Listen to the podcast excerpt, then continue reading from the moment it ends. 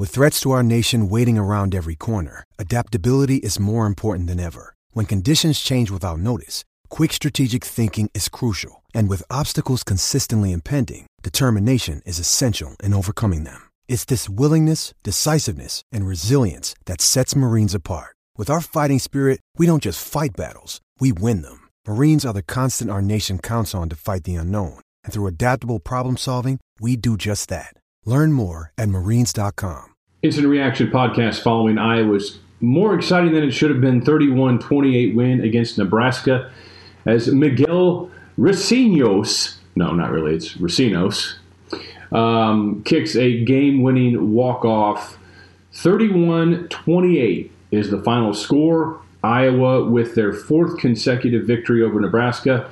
The Iowa seniors will have finished their career never having lost to the Huskers. That is rather nice. As someone tweeted at me with a tractor doing uh, burnout wheelies. I like that. Iowa was dominating this game after three quarters. It looked like Nebraska had given up, their defense had given up, and, and, frankly, previous iterations of the Nebraska Cornhuskers in that spot against Iowa, which seemingly is a very similar spot for them, they had given up. And Iowa basically went on to name the score. But this particular Nebraska team did not give up, so that is some kudos to them. Um, in the end, Iowa wins. The, the average score for Iowa in their last six meetings against Nebraska, which includes the 2014 game they lost 37 34 in overtime when they had a double digit fourth quarter lead, and we don't ever say the name De'Mornay Pierson-El again in this podcast. Iowa choked that one, otherwise, it'd be six straight. Iowa's averaged 37.8 points to 21 for Nebraska. In four of those six games for Nebraska, they've scored less than 20. And one of those games, they scored exactly 20. Um, Iowa again 37.8. Iowa has scored in the last in the last four meetings 31, 56, 40, 28, then 34 and 38. So Iowa's had their way. Uh, Nebraska's offense certainly had me a little spooked coming into this one with regards to the points, but I thought Iowa would win, and I did not put many confidence points on the Hawkeyes because Nebraska's offense, um, they've got a really good offense. And you can't account for Taylor Martinez, or not Taylor Martinez, but Adrian Martinez and what he could do. Their last touchdown play that brought him to within 28 to, or, or the, yeah, 28 26, the two point conversion play. They had uh, Stanley Morgan running a um, running in motion on the flat. He, he came from one side, ran inside, and then turned around and ran back out the way he came. That was where they wanted to go. They wanted to get on a little speed flat route. Iowa sniffed that out. Martinez noticed that they'd sniffed it out, and he instantly looked back to the other side where he didn't have anything because that's not where the play was to go. And he started to roll out and run, and that was all him keeping it alive and a great throw and great catch by Kurt Warner's kid. So he's tough. And in the first their first couple of drives, Iowa's defense struggled to adjust. And they were not really playing that contained game the way they have in the past against mobile quarterbacks. They made some adjustments and they kept Martinez inside the tackle box after that. Uh, but then just kind of hit a wall. And, you know, North or North Nebraska rather got theirs. They got 400 yards in the day. Uh, 140 rushing. They averaged 4.2 per carry. Iowa with 266 rushing, their best rushing day of the year, averaging 5.9 yards per carry. Um, 419 total yards on the day for the Hawkeyes. So uh, a, a, good job. Now, a lot of people, if, if Iowa would have lost, this certainly would have been a bigger talking point. Iowa going for the fake field goal when they were up 15 points, which would have put them up 18 points, which is three possessions. They didn't get it, and maybe that's why they were tied there late in that game. Right before the half, Iowa lining up offsides on Nebraska's 51 yard field goal attempt, and it was short. They get a free kick, and they make the 46 yarder. Then Miguel Recinos missing a 37 yarder. That's nine points right there. But thankfully, we don't have to play that game because Iowa did hang on to win. And, and Iowa's not looking for style points in the polls. They're eight and four, just winning the game, whatever. Probably going to go to the Holiday Bowl would be my guess. Um, there's a lot more conversation about that in the coming days. Um, but I think you're probably going to see them go to the Holiday Bowl. Uh, somebody just tweeted out um, Iowa's senior class went 12 and 0 against Iowa State, Nebraska, and Minnesota. Three of Iowa's four trophy games. That's not too shabby. That is not too shabby. Mekhi Sargent, how about the Sarge? 26 carries, 173 yards, both career highs for him. One touchdown. Toren Young, 18 for 83. Not bad. Not bad. Mekhi Sargent becoming, I think, I, I think it I can't remember who sent that. It might have been Matt Benson. He typically tweets things out like this. That Sargent's the first Iowa underclassman running back to have two 100 plus yard rushing games since Akrum Wadley. Sargent will have two more years of eligibility for Iowa. And I tweeted this during the game. There's something about him. It's really hard for me to, to articulate. You know, he doesn't have the greatest speed.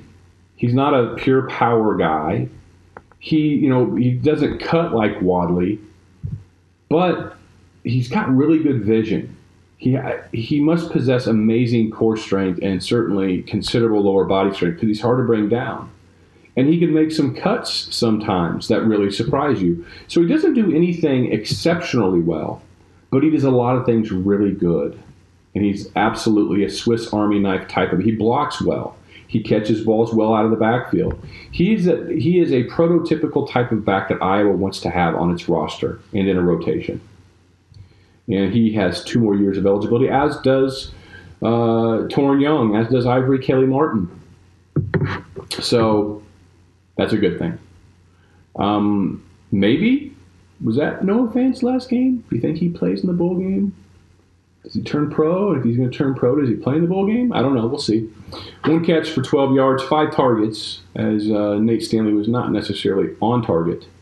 Game Day Prep represents everything that is special about college football. Show that you're a true fan by wearing your school's traditions. Get 20% off your order at GameDayPrep.com with code BIGGER10, B I G G E R 1 0. Game Day Prep for the true fan.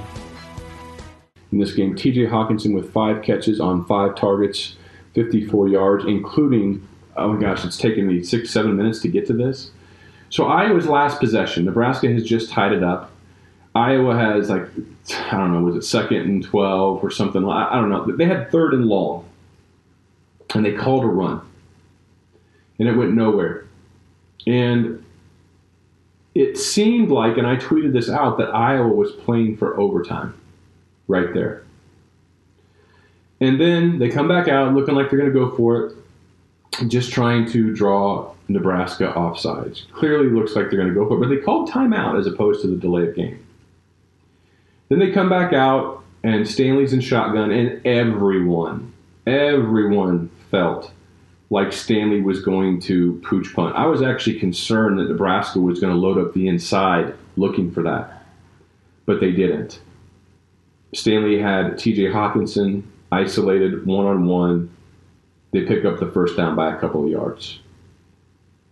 That was a gutsy call. There was probably, I don't know, 40 seconds left when they did that, 42 seconds left when they made. If they would not have gotten that, considering how quickly Nebraska's offense can move and how quickly they were moving it, and that's a lot of time. And Nebraska really needed to only get like I don't know 20, uh, 25 yards at that point for a legitimate shot at a field goal.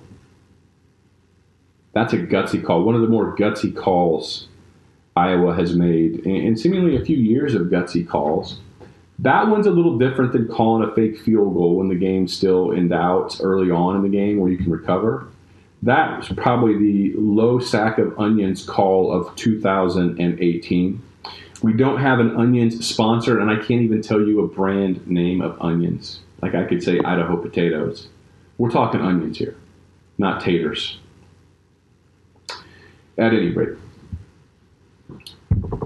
Iowa eight and four. Going down some of the other. The, here, here's the the predictions I, I um, put together before the year. I aggregated these from Iowa beat writers, bloggers, media types. Um, podcasters, since that's pretty much what I am. Uh, Rob Howe, Hawkeye Nation, 8 and 4. Dave Schwartz, Hawkeye Nation, 8 and 4. Sean Nugent, Hawkeye Nation, 9 and 3. John Miller, Hawkeye Nation, 8 and 4. So three of the four folks um, or my colleagues. Hawkeye Nation went eight and four. Steve Deace nine and three. Marc Morehouse ten and two. Mike Hlas nine and three. Scott Dochterman ten and two. Chad Leistikow of the Register eight and four. Mark Emmert of the Register eight and four. Scott Dochterman, by the way, of the Athletic. Morehouse and Hlas of the Gazette. Ross Peterson of KXNO 10 and 2, Chris Williams of KXNO 8 and 4, Tom Kakert, Hawkeye Report 9 and 3, Steve Batterson, Quad City Times 8 and 4, John Bohnenkamp of the Hawkeye 8 and 4, Pat Hardy of All Hawkeyes 8 and 4, Patrick Vint of Go Iowa Awesome 8 and 4, and Adam Jacobi also of Go Iowa Awesome 9 and 3. The average prediction was 8.61 wins, 3.39 losses. Now, I'm usually one of those guys that if something finishes at or very near my expectation, I'm just not going to get too critical. And I'm not going to do that for this team. It's easy for all of us to look back and say, hey, this team could have been 10 and 2. This team could have been 11 and 1. This team sh- should have been 9 and 3. Yep, yep, yep. Probably so. I think this team's record is not reflective of the talent that they wound up having. Now, I will say that the running game for Iowa this season was a huge concern much more so than I thought it was going to be. Iowa just didn't have a great running game until these last two games. They didn't have a great running game. They were also playing against two pretty bad rush defenses these last two games. So Iowa didn't really exert its will in the run. And Ferentz era Hawkeye teams really need to be able to run more consistently than this year's team did. Now, Ivory Kelly Martin had four um, missed four games, I think, at least due to injury played very sparingly today. Had an ankle nagging him all year long. So I, I don't know if that the Iowa pass protection this year was pretty good. Nate Stanley with uh, two touchdown passes. I gotta figure out what that moves him to for the season. Stanley finishes the regular season with 23 touchdowns and nine interceptions, 2486 plus 152 about uh, 2,700 passing yards. So not bad. 23 touchdowns, nine interceptions. That gives him 40, 47 touchdowns over two years. Um, very outside shot of Chuck. No, I mean he, he'd have to get four touchdown passes in the bowl game to tie Chuck Long's 27. Three touchdowns in the bowl game to tie his last year of 26. It's on a pace though to break Long's career mark is Nate Stanley. There's no bigger fan of the Hawkeyes than the staff at Iowa's premier dish retailer, Big Dog Satellite and Solar. If you can't watch live, there's no better way to record every game than the Hopper from Dish. Search or call Big Dog today and ask for the Hawkeye Tailgater Special. Uh, the defense today, Nebraska, you know, Nebraska had 400 yards. The defense didn't play a clean game, but they were dominant for enough of the game that I think some of the decisions that Iowa made on the other end, like going forward, etc., it just made things a little testier than it should have been. That weren't really the defense's fault. Um, Iowa averaged 5.7 yards per play. Nebraska averaged 5.6 yards per play. The defense was really on the field quite a bit in that second half. Um, looking at defensive statistics, yeah, I thought AJ Epenesa played maybe his best game as a Hawkeye.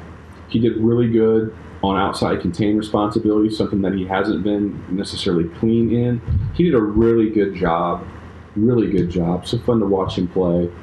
Eight, um, let's see, for Epenesa, two tackles. One of those was a sack, two tackles for loss, one pass breakup, and one quarterback hurry.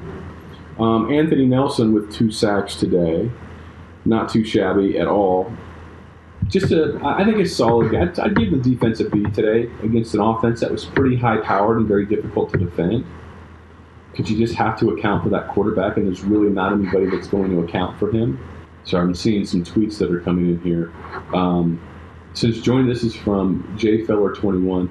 Since joining the Big Ten, Iowa's five and three versus Nebraska has outscored them 241 to 159. Has won five of six, and during those last six games, has outscored NU by an average of 17. I like that. I like that. Chad Leistikow of the Register tweeting that Scott Frost says he never thought he'd have to say that Iowa is a bigger and stronger team than Nebraska, but he says that will get fixed. Kirk, did you see Kirk Ferentz's bloody face? I guess he accidentally headbutted Nate Stanley in the melee following the uh, the victory and celebration. And you know, eight and four, it's not what they wanted. There were times this year, I'm sure they felt really down. I'm sure at some point in time, the next couple of weeks, and, and maybe for the rest of their lives, because you only you only get one chance, or I guess four seasons if you're healthy. But this is the one season of life you get to do these things. Some of the players will maybe look back and think about what they what what slipped away. They're feeling really good today, and that's good. I'm glad. Good chance to feel real good. Chance to be excited. Likely get a chance to go out to San Diego and enjoy a bowl game. Reward for the players. Kirk Ferentz picks up 500K for win number eight. Great humanitarians and philanthropists are the Ferentzes. So congratulations to Kirk, one of the best people I've ever met. It's been a fun ride, folks. It has been a fun ride. But alas, it comes to an end. Iowa 8 and 4, and a bowl game left. And then things shift over to basketball season. We'll talk to you soon.